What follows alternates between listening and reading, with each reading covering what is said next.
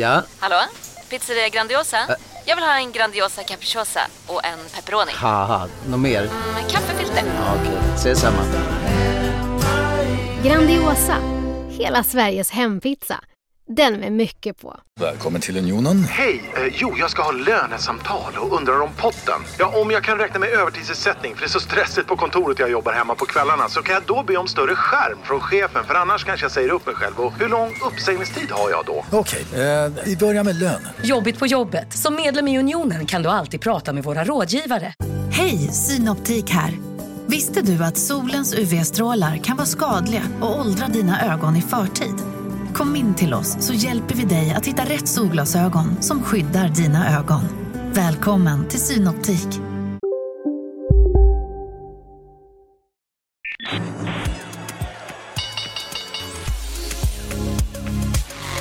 Det här är Marknaden med Helene Rothstein. Men det är mest bara du känner att kvällen måste vara. Hej och hjärtligt välkommen till Marknaden. Jag heter Helene Rothstein och idag så ska jag intervjua Charlotte Ljung. Och vi är på Duxiana i Malmö, ett hotell. Du, eh, är det här ditt hotell eller? Ja, det är det. Jag har precis kommit in, är det ett stort hotell det här? Vi är ett litet boutiquehotell, så vi har 19 rum. Och Duxiana är en förlängd arm av Dux som gör sängar och möbler och som är ett familjeföretag som jag idag driver tillsammans med tre av mina bröder. I fjärde generationen? Mhm. Tre av dina bröder, är ni totalt, ni är totalt fyra? Eh, vi är totalt fem och fyra är engagerade i verksamheten på olika sätt och vis. Ja, kul. Och det ligger, ja, nu kommer alla tro att det här är sponsrat, men det ligger väldigt nära centralstationen i Malmö på andra sidan kanalen. Snett till höger kan man säga från andra sidan kanalen. Ganska nära får jag säga också där grenspecialisten sitter och om man har koll på det. Vet du var de sitter? Jag vet precis var de sitter och eh, det är bara ett stenkast därifrån. Så de syns till här och kommer och hälsar på oss från tid till annan. Men det är faktiskt inte därför jag är här ju. Det är inte det. Nej. Jag är här för ett helt annat företag. Precis. För du är fjärde generationen i Dux. Men du är entreprenör. Du har ju grundat ett annat företag som heter Endbright. Vi råkade ses i somras i Almedalen. Och då var jag så här, ja, jag, jag borde faktiskt göra en intervju med henne. Tänkte jag med dig. Men så blev det inte av. Och sen nu så har jag sett att du är nominerad i typ, du är finalist i två entreprenörstävlingar. Vilka är det? Det är Dagens Industri, Female Founders. Och så är det eh, Carnegie och Svenska Dagbladet som har en entreprenörstävling som heter Framtidens entreprenör. Och de avgörs båda nu tror jag i slutet av november. Stämmer, stämmer. Jag tror Female är den 30 november och Carnegie är den 23 november. Endbright. Jag hade aldrig hört talas om detta och eh, jag vet inte hur känt bolaget är. Men eh, det är en digital plattform som hjälper människor vid skilsmässa, eller hur? Stämmer. Endbright är en digital helhetstjänst för alla de eh, som skiljer sig eller separerar. I Sverige är det 250 000 var jag som skiljer sig eller separerar. Och vi hjälper till med eh, juridik, ekonomi och välmående är våra liksom, tre huvudkategorier. Och man kan jämföra oss med en eh, digital vårdplattform eller en mäklartjänst i det att vi eh, har och förmedlar expertisen inom de här frågorna. Så det kan röra sig om jurister eller advokater, ekonomiska rådgivare eller psykologer, familjecoacher och liknande. Så vi är liksom ett helt ekosystem som är specialiserat på just de här frågorna som kommer upp i skilsmässa och separation. Divorce planner kallas det. Finns det någon annanstans? Nej, inte mig veterligen. Divorce planning har vi själva myntat. Eh, det är i princip raka motsatsen till wedding planning och då brukar de flesta förstå hur en, en divorce planner arbetar. Alltså de är ju som en egen projektledare så att de möter både individer och par och familjer och vandrar dem igenom hela processen, håller i handen och är en, en typ av projektledare. Vi brukar också dela upp det i ett, kanske ett före, under och ett efter i just hela processen. Å ena sidan har du det ekonomiska, eller när ett, ett bo eller liksom en enhet ska delas upp i två. Och du har också många frågor kring barn och familj och liknande. Och jag kommer ihåg du sa till mig i somras, då var det, kan jag skvallra, vi stod liksom i en eh, bar. Du känner också Joel Eklund på något sätt som jag intervjuat i podden. Så jag hejade på honom och så stod vi och pratade. Och eh, så stod du där också. Hur känner ni varandra förresten? Vi har många gemensamma olika, eh, olika kontaktytor. En är att han faktiskt är ordförande i Enbright och har investerat i Enbright. Jaha, okej. Okay. Då, då förstår jag. Du grundade det här 2019, strax före pandemin. Eh, hur föddes hela idén? Jag är vis av egen erfarenhet för, nu det är många år sedan, tio år sedan. Och då såg jag just det här att det fanns, eller var svårt, det fanns inte, eller var svårt att hitta vettig hjälp. Alltså å ena sidan så har du juridiken, men den kan vara ganska så högtravande eller svår att förstå, det kan vara ganska så kostsamt. Eh, eller så hade du helt annan liksom sida på spektrat som var ganska så, då är det bloggar eller liksom diverse liksom digitala chatttrådar och liknande. Och inte liksom särskilt underbyggt av, av liksom fakta och konkret hjälp. Så att någonstans där mitt emellan önskade jag att det skulle finnas någonting som, som, som tog en i handen och som hjälpte en längs med vägen. Och så fanns inte det. Och sen så, så levde jag mitt, liksom levt på här de senaste tio åren och sen så tid till annan så har jag liksom checkat in på det. Bara, har någon startat det här eller vad, fan, finns det här nu? Och, så. och sen till slut så tänkte jag bara, äh, nu får någon vara dum nog att testa. Så nu kör vi. Men eh, om vi inte säger trauma, men liksom en annan stor händelse det är ju när man får barn. Alltså tänk om man skulle haft så en child planner ungefär. Mm. Det finns ju inte riktigt heller. Men däremot så finns ju till exempel BVC som hela tiden, alltså rent eh, hur mycket väger barnet, hur långt är barnet, kan du titta. Nu är det här ganska för de allra, allra flesta en väldigt positiv sak och inte trauma så det kanske gör att man ändå orkar på något sätt. Men om man tänker, det finns många saker där man inte har någon att hålla i handen liksom, eller ja, någon anhörig dör eller vad som helst. Mm. Är det något särskilt just med skilsmässa som gör det extra sårbart och viktigt och sådär skulle du säga? Jag tror jämförelsen med BVC är bra och klok. Vi tittar mycket på och liknar oss ibland, eller liknar processen kanske som en graviditet. Och vid det här laget så har vi ändå varit de första men vi, vi har data och vi liksom kan se vad som händer vid ett visst givet tillfälle på samma sätt som man vet vad som kanske händer i en, i en graviditet. Det är kanske inte fullt så förutsägbart men vi ser ganska så tydliga händelseförlopp som händer vid ett visst givet tillfälle. Och det är såklart väldigt värdefullt därför att vi kan då gå in och hjälpa på rätt vis vid rätt um, tidpunkt. Sen kan du också, menar, marknadsmässigt så kan du också jämföra med när man väntar barn och tittar på gravidappar till exempel som finns som ett komplement och hur du följer och liksom hur man tar, går igenom den här resan jag åt lunch med tidigare, då talade vi om uh, the fourth trimester. Alltså du har den här eftervården, vad som händer efter en graviditet som man har mycket, mycket bättre kläm på idag. Kan man då likna med vi brukar kalla det för the afterlife, liksom det som händer efter skilsmässan eller separationen. Väldigt många tror och eh, har en, en, en tanke om att en skilsmässa är klar när man har skrivit under handlingarna eller när man eh, flyttar isär. Men har man barn och familj så är det i själva verket då ett väldigt stort arbete påbörjas. Därför att då går du från en viss relation till en, liksom, en föräldrarelation eller en annan typ av familjerelation. Och där kan väldigt många människor behöva hjälp och, um, och stöttning. Och jag tror igen att, eh, som, som du frågade, att jag tror att väldigt många kämpar med den här idén som igen finns kring den klassiska och vi vill ha den här superfamiljen. Och vi har också liksom sociala strukturer omkring oss som pushar för den här väldigt fina och perfekta familjebilden. Och sen så händer inte det. Då lever man inte upp till det på ett eller annat sätt och så får man hitta liksom sina egna, med stapplande steg, hitta sin nya tillvaro. Och eh, ja, det borde ju vara mycket, mycket mer vedertaget och, och ehm, vad ska man säga, normaliserat än vad det är idag eftersom 50% skiljer sig. Snitttiden på ett äktenskap är 11,4 år. Kvinna 42, man 45, barnen är mellan 5 och 7. Uh, och det är ju ganska så intensiv tid för väldigt många också. Så att igen, att hjälpen ska kunna finnas där till hands. Vad är det största hindret eh, från att eh, skilja sig? För de allra flesta skulle jag vilja säga att det är pengar, ekonomin. Eh, för kvinnor definitivt. Därför att väldigt många kvinnor upplever att de inte kan eller förmår att skilja sig ur liksom ett rent ekonomiskt perspektiv. Så att många, och då, då lever vi ändå i en tid där vi ser att kvinnor har ju, och nu tänker jag globalt, så har ju kvinnor har aldrig haft så mycket akademisk och, och således ekonomisk leverage som man har idag. Och det ser vi ju, alltså det här det är en uppåtgående trend att eh, skilsmässor och separationer ökar och det är ju mångt och mycket kvinnor behöver inte vara gifta eller leva med någon annan så som man kanske har behövt göra historiskt. Um, så den ekonomiska aspekten och igen nu går vi in i, i, i vad som är liksom en lågkonjunktur och det är klart att det kostar då också när en en ska bli två så att säga och var står man med det med boendekostnader och kostnader för barn och jobbsäkerhet och liknande. Ehm, så att primärt den ekonomiska biten skulle jag vilja påstå. Och kan man göra någonting? Du sa så här, det finns, alltså dels så pratar du om eh, skilsmässa som ett normbrott ju.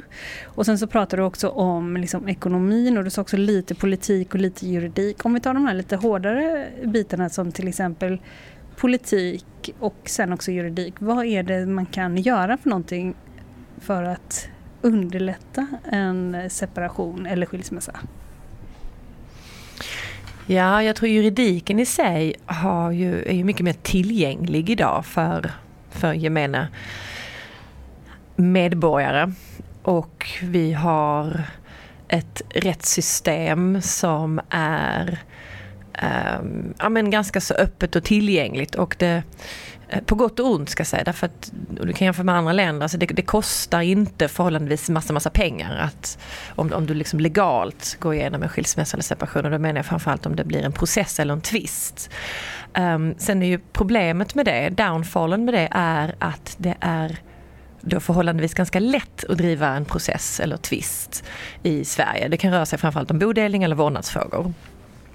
Um, nu har man så sent som i tidigt detta året så har uh, man infört inom um, alltså familjerätten som är en social, alltså under sociala myndigheter uh, informationssamtal och lite andra liksom, verktyg för att stävja juridiska processer. Därför att man ser att det här är väldigt långdraget, det kostar både samhället och det kostar familjer och individer massa pengar och, och sveda och verk. Um, så där har du en, en liksom, kanske mer legal um, bit i det. Vi ser ju också sakta men säkert hur våra pensionssystem läggs om. Och också hur man tittar på inkomstbortfall igen. Vem har varit hemma och jobbat? Vem har, eller vem har varit ute och jobbat snarare? Vem har varit hemma och tagit hand om barnen? Och hur påverkar det familjernas ekonomiska underlag eller det egna då pensionsgrundande underlagen? Så där är ju lite liksom, vad ska man säga, ur, ur mer så konkret synvinkel förändring som sker. Så är det, absolut. När ni vänder er mot företag, alltså många företag ska ju vara bra på att hantera folk i kris. Om någon är sjuk eller har någon anhörig som är sjuk eller om någon dör eller något sånt där. På vilket sätt är en separation eller skilsmässa annorlunda ur ett arbetsgivarperspektiv och vad kan ni göra där? Vid större livshändelser eller annan problematik, det kan röra sig om missbruk eller då vid dödsfall, så finns det ju ganska så tydliga uppkörda rutiner och förhållandevis på hur en eh, förhållandesätt på hur en arbetsgivare kan bistå med rätt hjälp till sina medarbetare. Eh, och igen, jag förundrades ju bara av att det inte fanns vid en sån här pass stor livshändelse. Vi släpper rapporter också och vi försöker att jämte vår liksom affärsverksamhet så försöker vi agera thought leaders och kanske i viss mån liksom idka viss lobby, lobbying på olika sätt och vis. Pusha för forskning inte minst. Men man ser då att en skilsmässa eller separation, alltså 100 000 kronor är snittkostnaden för en sjukskrivning i en, en separation eller en skilsmässa för en arbetsgivare. Och då är det, vad ska man säga, då är det bara den finansiella delen. Eh, förlusten av produktivitet och hur en människa mår är ju mycket svårare att mäta. Men man kan också se liksom över tid eh, när en skilsmässa eller en separation också i tid orsakar en, en sjukskrivning och det är ett spann som är så långt ifrån upp till ett till sju år. Så att människor påverkas jättemycket av detta. Ehm, så igen fattas bara att arbetsgivarna ska kunna ha verktygen och förmågan att kunna hjälpa. Alltså det är alltså social hållbarhet eller du kan dra det så långt som ESG motsvarande. Men det är ju också såklart att du vill ha presterande medarbetare och att du ska ha ett produktivt, en, en produktiv arbetsstyrka en del arbetsplatser de kanske har varit med och bidragit till en skilsmässa. Man har pushat sina anställda alldeles för ja, långt. Eh, eller? Jo absolut, jag talade med en, en stor konsultfirma eh, här veckan och eh, han sa precis det. Han sa att det kostar oss så jäkla mycket. Dels när de, alltså när, när eh, han var inne på just det här, det kanske vi, vi, vi förväntar oss otroligt mycket av våra medarbetare eh, och då kostar det ännu mer när de sen liksom eh, precis om de eh, skiljer sig eller separerar. Så nu måste vi hjälpa till på det också, så man måste plåstra på det på något vis. Ja, det, det blir liksom ett cirkel, mm. ett cirkelgörande för vissa kanske typ affärsjuridiska byråer till exempel. Kan det ha varit ett sånt konsult du träffade? Det var, det var inom det juridiska, inom, inom juridik, absolut. Marknaden sponsras av SPP, pensionsbolaget. Eh, förra gången pratade vi lite om ITP. Och som en kort repetition så, så var det ju 70-tal, arbetsmarknadens parter bestämde att alla tjänstemän ska ha en tjänstepension. Man kom överens om vilka villkor som ska gälla i den här pensionen och så kallade man den för ITP. Så jobbar man idag som tjänsteman i ett företag med kollektivavtal, då har man förmodligen den här pensionen, ITP-pensionen. Eh, och det är ju så att man kan påverka eh, den här pensionen, hur den är placerad. Vart femte år så gör nämligen Collectum, som de heter, en enorm upphandling där olika pensionsbolag kan ansöka om att få förvalta eh, de här pensionerna. Och SPP är ett av bolagen som valdes ut i den senaste upphandlingen.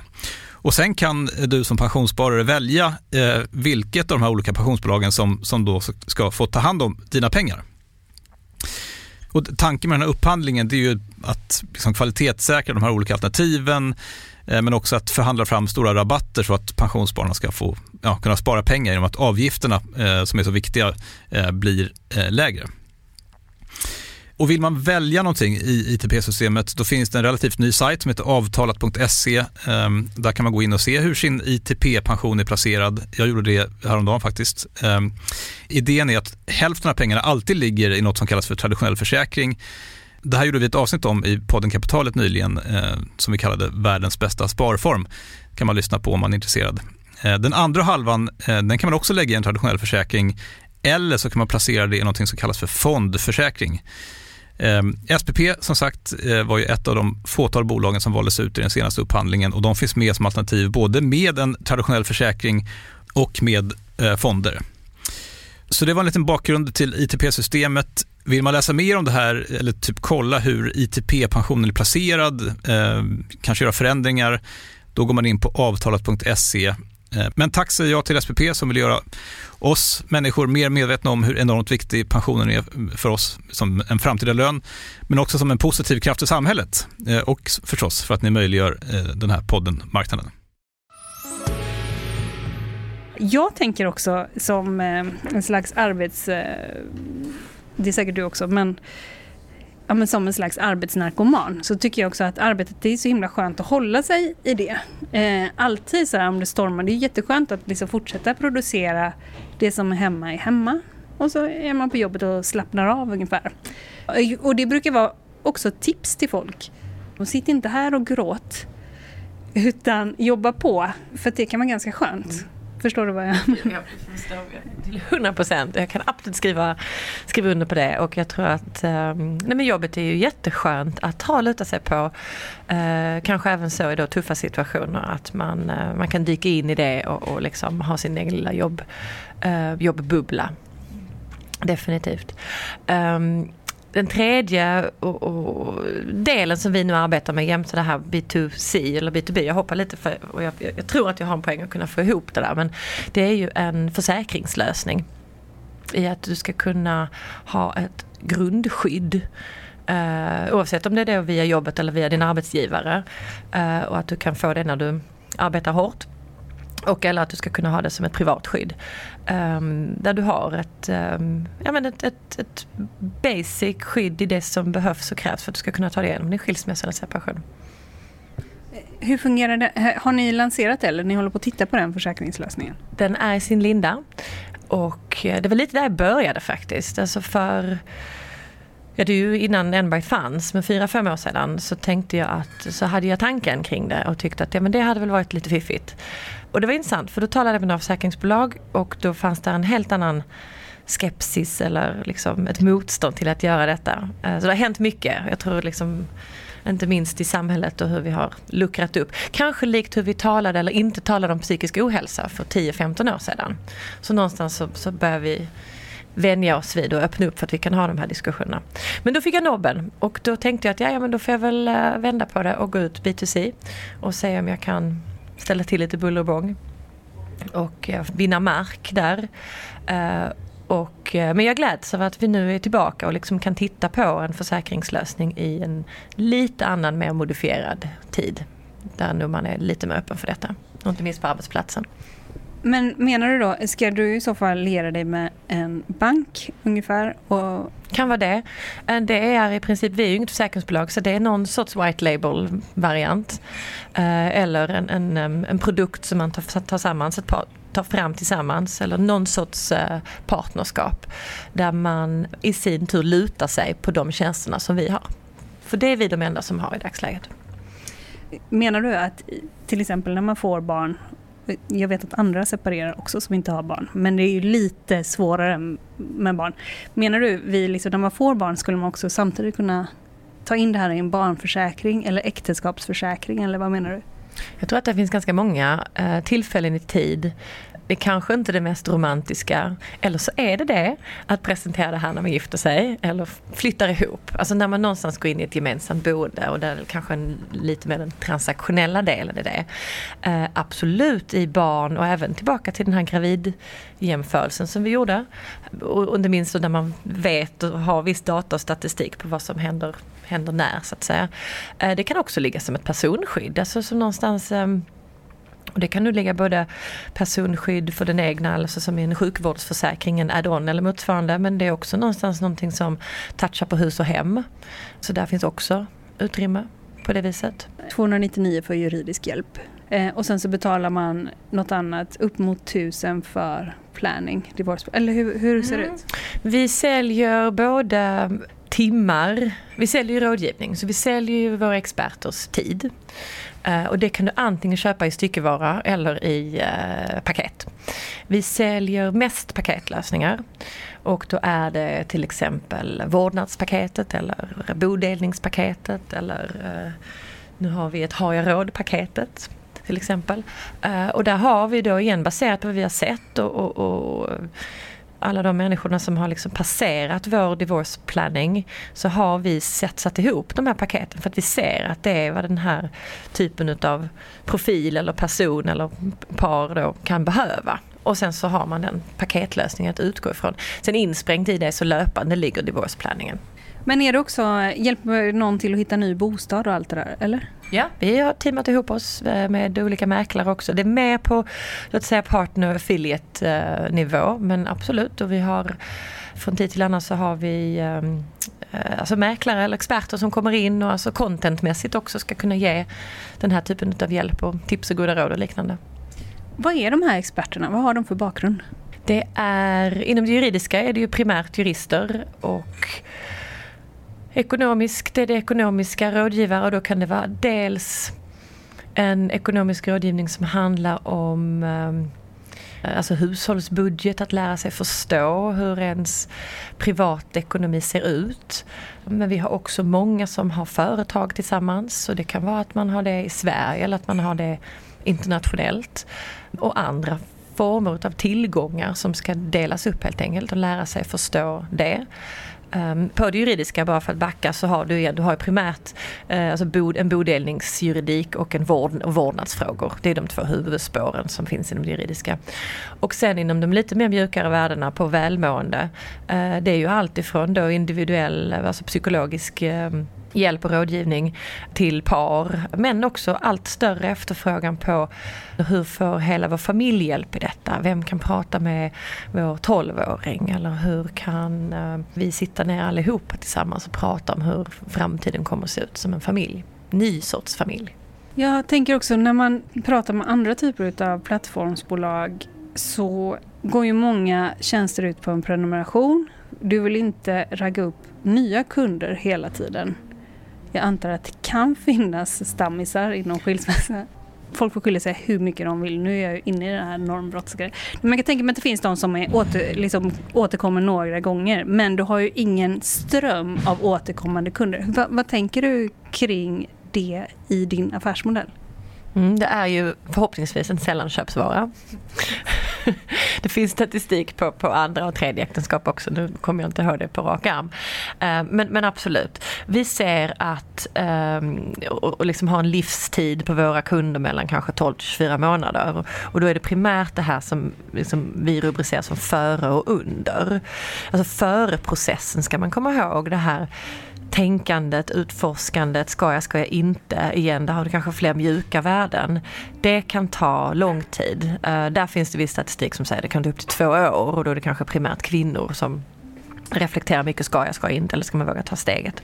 Sen den här under, underperioden, den är ju ganska så konkret och då händer det rätt så mycket liksom absoluta saker och då är det nya bankkonton eller nya försäkringslösningar eller nytt boende och, och, och, så vidare. Men sen har du det här liksom the afterlife och vad som händer där. Det är mycket cost sharing, det är eh, alltså kalender, det är eh, administration, liksom planeringsverktyg som sådant. Så där ser vi att den faktiskt kan sträcka sig ännu lite längre. Eh, alltså upp mot kanske 48 månader kan vi säga att det finns liksom ett behov att landa i den här nya typen av familjeupplägg. Men det som är intressant är att vi också ser att många yngre har också hittat till oss. Och det är kanske en, en god sak ur, alltså, ur ett varumärkesperspektiv. Därför då ser vi två kategorier som kommer till oss när man ska börja om eller börja på nytt. Så vi har då dels lagt till tjänster som äktenskapsförord, testamenten eller samboavtal och vi ser en yngre grupp av människor som kommer till oss och säger men vi ska inte skilja oss och det hoppas vi att vi inte behöver göra. Men vi vill vara kloka nog att göra rätt från början. Det är ju här vi pratar start right. För bolaget heter Endbright och så finns det också Start Right. Exakt, exakt, precis. Så där finns liksom en tanke eller ett koncept kring just Start Right. Och sen så ser vi också en grupp utav människor som kommer, gör om, gör rätt. De kanske inte går in i nya äktenskap, det kanske de gör och då har de ju lärt sig. Men när man går in i en ny relation eller ett nytt äktenskap så är det ju många som visar då utav egen erfarenhet eller den tidigare erfarenheten som vill ha hjälp med att okej, okay, nu var det jättebökigt och jättesvårt här, nu vill jag gå in i den här nya relationen på rätt vis liksom. Så hur kan ni hjälpa mig då? Och då igen, det är, det är äktenskapsförord, samboavtal eller testamenten eller motsvarande. Vad har du själv lärt dig sedan du, sedan du grundade det här 2019 och nu eh, liksom nya insikter på vägen? Ja, men jag har ju vuxit i princip ett nytt huvud sedan jag började göra detta. Det är ju otroligt, um, otroligt lärorikt uh, har det varit. Dels så är det ju att bygga en affär, att bygga upp ett, ett bolag från absolut scratch. Uh, och det tycker jag är jätteintressant och otroligt lärorikt igen. Och jag, jag jämförde då med att jag har eh, liksom referensramen till ett företag som har funnits i nästan hundra år. Och hur, hur, vilka förhållningssätt har man? Hur, hur, navigerar man olika typer av frågor? Hur tänker man långsiktigt? Hur axar man upp kanske under en, under en kortare, mer intensiv period? Och det är ju också för att då, vilket leder mig till det andra, det är ju att bygga och försöka cementera en helt ny marknad. Eh, det här är ju någon sorts bransch som inte fått lov att finnas tidigare men som måste få lov att få finnas. Hur bygger jag upp det? Hur bygger jag varumärket? Hur, skapa, hur hittar jag kunder? Hur, eh, precis, du talade om subscription-modell tidigare. Vi hade en subscription-modell som vi övergav och gjorde en full pivot till mer liksom, vad ska man säga, e-handelsorienterade transaktioner har vi idag. För vi insåg att man inte vill vara med i en skilsmässoklubb pretty much. Liksom. Den tröskeln var lite för hög och då visste inte folk vad som fanns på andra sidan av den här tröskeln. Um, så att, att, hitta och navigera rätt i, i, att, i marknaden. Att möta också, att möta omgivningens och samhällets å ena sidan hejarop på att ja nu äntligen kommer detta, det här måste få lov att finnas. Till att vi såklart har fått möta, och jag personligen har fått möta en hel del kritik också. Det är inte alla som älskar att man uh, liksom tillgodoser den här typen av hjälp. Det är klart att det finns en viss konservatism kanske hos, hos de som anser det.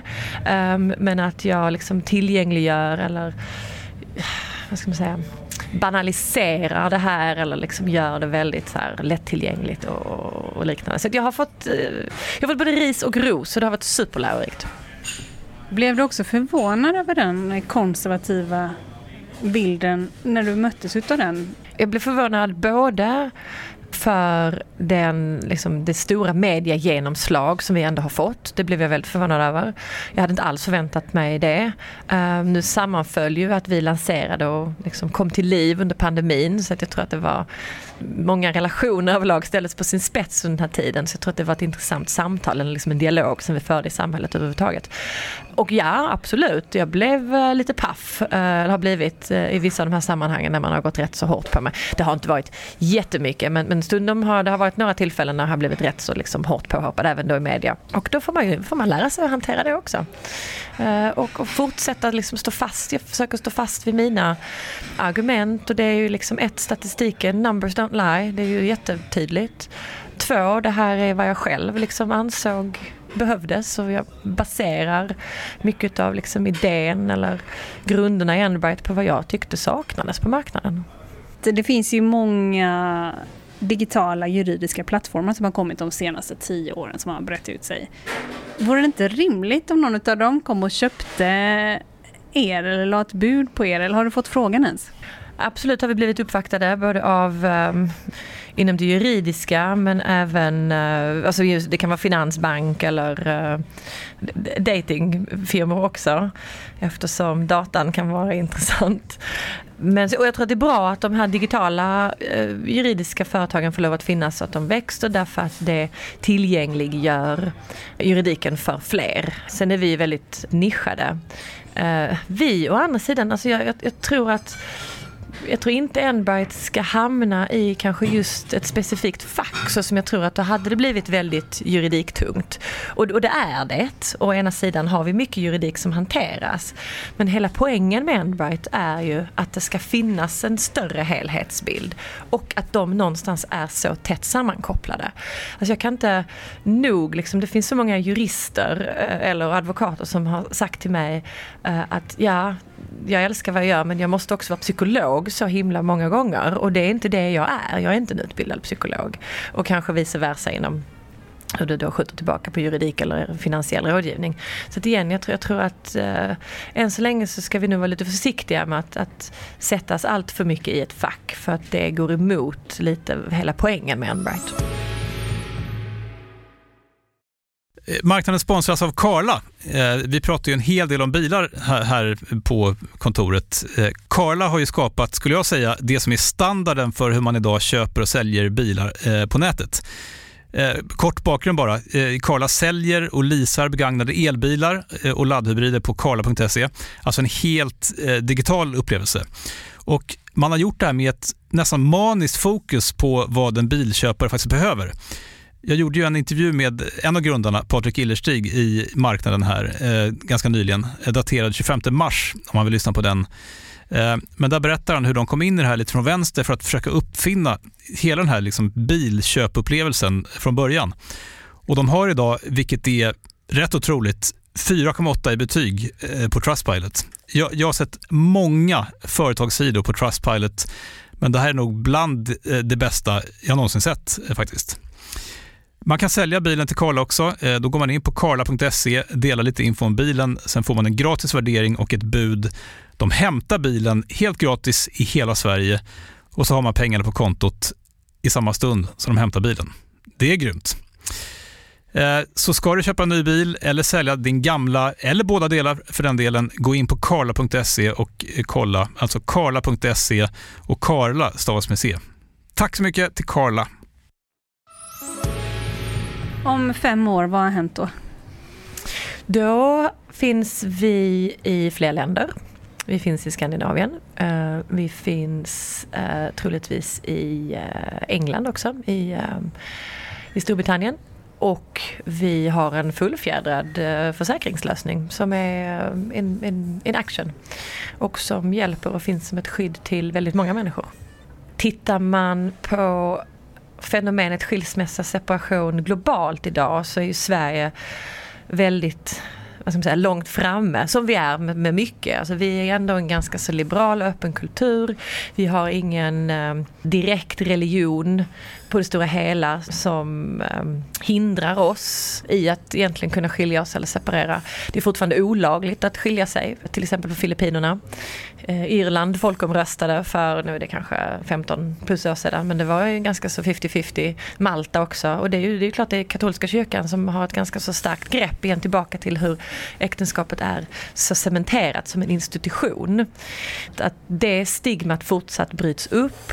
I Storbritannien eh, så sent som i våras så var det ganska så stora legala förändringar i hur man kan skilja sig, i vem som blir förfördelad eller inte. Det har varit en ganska så stor game changer så att nu kan många, inte minst kvinnor, skilja sig lite lättare eftersom de fortfarande är finansiellt underminerade på det stora hela i samhället. På EU-nivå så ser du för att man liksom lyfter familjerättsliga frågor, inte minst eftersom vi gifter oss över gränserna på ett helt annat sätt. Så det här är en fråga som i allt större utsträckning kommer behöva mötas utav olika samhällsstrukturer i olika länder och på olika marknader vi har ju ett gäng nya svenskar och vissa har ju eh, varit i Sverige väldigt länge och sådär. Men alla lever ju inte helt, eh, men man har en helt annan kultur och det följs ju också med i äktenskapet. Till exempel hemgift och lite sånt där som jag vet har varit svårt att översätta i svenska domstolar och så vidare. Är det något som ni också har tittat på? Absolut, nu vi befinner oss i Malmö. Här har vi eh, hundratals uh, olika liksom, kulturer och språk och vi har inte minst mycket annat inom religion att ta hänsyn till. Eh, vi har arabisktalande rådgivare. Vi har ganska nyligen lagt till just det här du är inne på i att där finns en svensk lag som vi alla lider under men där finns också andra det kan vara religiösa eller kulturella liksom, lagar eller förhållningssätt som är så djupt cementerade um, i en kultur eller religion att uh, det kan vara väldigt svårt att balansera. Så den typen av hjälp har vi också och jag är väldigt glad för det. Och jag är, uh, Malmö för oss och för mig, det, det är ju så representativt i att det här finns så att det är väldigt viktigt att ta hänsyn till och att förstå att, att alla inte lider liksom under det mest konventionella som, som jag ser eller liksom som en, som en medelsvensson skulle liksom behöva ta hänsyn till i det fall att man skiljer sig eller äh, separerar. Jätteviktigt. Som du kan ta den här inom citationstecken medelsvensson, en, en, vad ska säga, en klassisk skilsmässa eller separation. Sen har du på andra liksom, sidan av spektrat så har du människor som far väldigt illa. Det kan handla om våld, det kan vara fysiskt våld, det kan vara psykiskt våld, det kan vara våld mot barn, det kan vara våld mot vuxna. Uh, vi har fått lära oss att, att, att sätta upp egna strukturer, dels kring sekretess och GDPR, absolut, liksom A1 datasäkerhet eh, och hur du hanterar den här typen av frågor och hur vi i vår tur kan skicka till rätt instans. Det är jätteviktiga frågor. Sånt hade inte du tänkt på innan du drog igång det här? Nej, där fick man... Eh, jag fick lära mig, jag har fått lära mig mycket utav det längs med vägen. Och um, Ja men igen, att, att vara öppen och eh, ödmjuk inför hur allas våra liv ser ut och hur människor är. Alltså till syvende och sist så handlar det ju om människan och mänskliga beteenden. Oavsett om de är goda eller onda eller vad ligger i det. Så det är klart att man möter den typen av frågor också. Men, eh, men hur går det för bolaget då ekonomiskt? Vi växer och vi har sedan starten innan eh, 2019 så har vi idag, eh, vi har primärt två, snart tre ben som vi eh, står på och där vi får våra intäkter. Det ena är vår B2C, alltså vi, vi jobbar mot en slutkonsument. Och där har vi ungefär 5000 människor som passerar vår tjänst varje månad. Eh, och så har vi nu för drygt ett halvår sedan introducerat vår företagstjänst så att vi jobbar allt mer mot företag. Så att eh, arbetsgivare kan ge sina medarbetare rätt stöd. Eh, så att vi växer ehm, men vi har fortfarande, vi ligger under miljonen på omsättning. Under miljonen på omsättning. Ja, hur mycket drar ni in ungefär då? Uh, vi kommer väl hamna på en halv miljon ungefär under um, första 2022. Och hur många anställda är det? Vi är i teamet som sådant är vi en sju, åtta stycken. Uh, formellt anställda är vi en halvfull, två, tre stycken.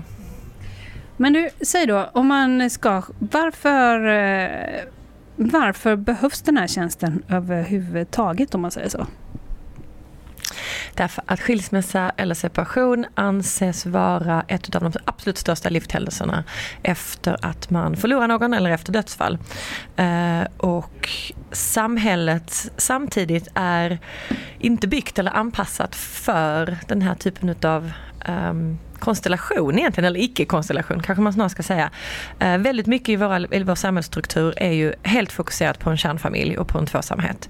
Eh, och det är väldigt mycket i våra sociala system, i de juridiska systemen, finansiella strukturer också som finns, eh, pensioner till exempel, ehm, som är förlegade. Och det gör att det är en utmaning att skilja sig eller separeras. Ovanpå det så har du en viss stigma i att det här är ingenting som man framförallt tidigare kanske har vågat prata om eller möta. Det finns en viss, viss mått av misslyckande och man, liksom, man delar eller blottar inte sin byk på det här viset när det gäller, när det gäller den här typen av frågor. Så därför behövs en människor.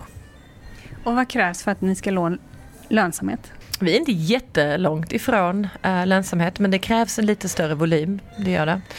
Och det krävs att vi landar i en lite vad ska man säga, starkare balans i våra inkomstströmmar. Alltså det vill säga att vi å ena sidan har vår rådgivning som är grundbulten. Men allt eftersom vi växer och utvecklas så har vi eh, data och information som är intressant och som kan gå tillbaka in i tjänsten och göra den bra och ge ännu bättre innehåll och skapa andra typer av intäktsströmmar i sin tur också. Som, som vadå? Som att när du skiljer dig så, så igen så saknas där idag insikter om kanske specifika behov och inte minst när i tid. Vilka upplägg behöver du inom försäkring, bank? Hur kan du göra resan inom nytt boende mycket enklare? Och hur kan du igen jobba mycket, mycket bättre inom familjebilden, hem och skola? I viss mån vård kanske. Eh, där jag tror att de, de insikter, den kunskapen som vi drar till oss nu kommer kunna vara värdefulla för bolag eller liksom olika typer av institutioner som jobbar med inom de spåren. Till slut då, tre råd till någon som står inför en separation eller skilsmässa. Vad är det? Det första är att få fram och helst tillsammans om man kan och förmår så mycket information om det gemensamma boet Eh, och den gemensamma ekonomin som möjligt. Upp med allt, upp med alla räkningar, alla skulder, alla tillgångar. Alltså någonstans så att man verkligen försöker anstränga sig. Det här kan vara väldigt svårt för att där ligger ju ofta liksom någon sorts filter av affekt. Och det kan vara, det kan vara, man kan vara ledsen, man kan vara arg, man kan vara lättad, man kan vara glad, man kan vara bitter och, eller förbannad. Men att man någonstans förmår att, att um, upp med all information um, på bordet och, för att kunna sen göra en så, vad ska man säga, en så clean cut som möjligt. Um, I det så skulle jag, jag skulle ändå rekommendera att man tar, att man tar någon sorts hjälp. Uh, har man en tredje part så är det lättare att uppföra sig. Uh, och det är lättare att, uh, att få ett objektivt förhållningssätt till hela förfarandet. Och igen, det kan gälla den ekonomiska uppdelningen men det kan också gälla liksom frågorna kring, kring barn eller det egna måendet och, och liknande. Så att, någonstans så punkt ett och punkt två, de, de går lite hand i hand. Men jag tror att man gör sig själv en tjänst i att ta någon slags, någon slags hjälp. Um, och sen det tredje är att, att vara införstådd med att det här tar tid. Det är för de flesta ohyggligt ansträngande. Eh, det tär på en. Du springer inte ett maraton otränad. Man måste se till att man orkar detta och i det dels liksom ta hand om den egna, det egna sinnet eh, men också liksom den egna kroppen. Eller liksom, så basala saker som att sova och äta och, liknande. Det låter kanske tramsigt men, men man ska orka och man ska också orka vara liksom vid sina sinnesfulla bruk. Orka gå till jobbet och vara produktiv, alla de bitarna. Så att, att tänka på att det här är ansträngande ansträngande. Inte dricka alkohol tror jag. Man ska undvika det för det sätter sig på känslorna och sömnen. Ja, alltså jag tror att inte försöka döva och dämpa. Uh, om det är alkohol eller liksom om, det är liksom om man har whatever poison som, som finns närmast så ska man försöka idka så mycket självdisciplin som möjligt i just att underskatta inte att orka. Och nej, då är det inte bra att sätta skallen av sig. Stort tack för att jag fick komma hit, Charlotte Ljung.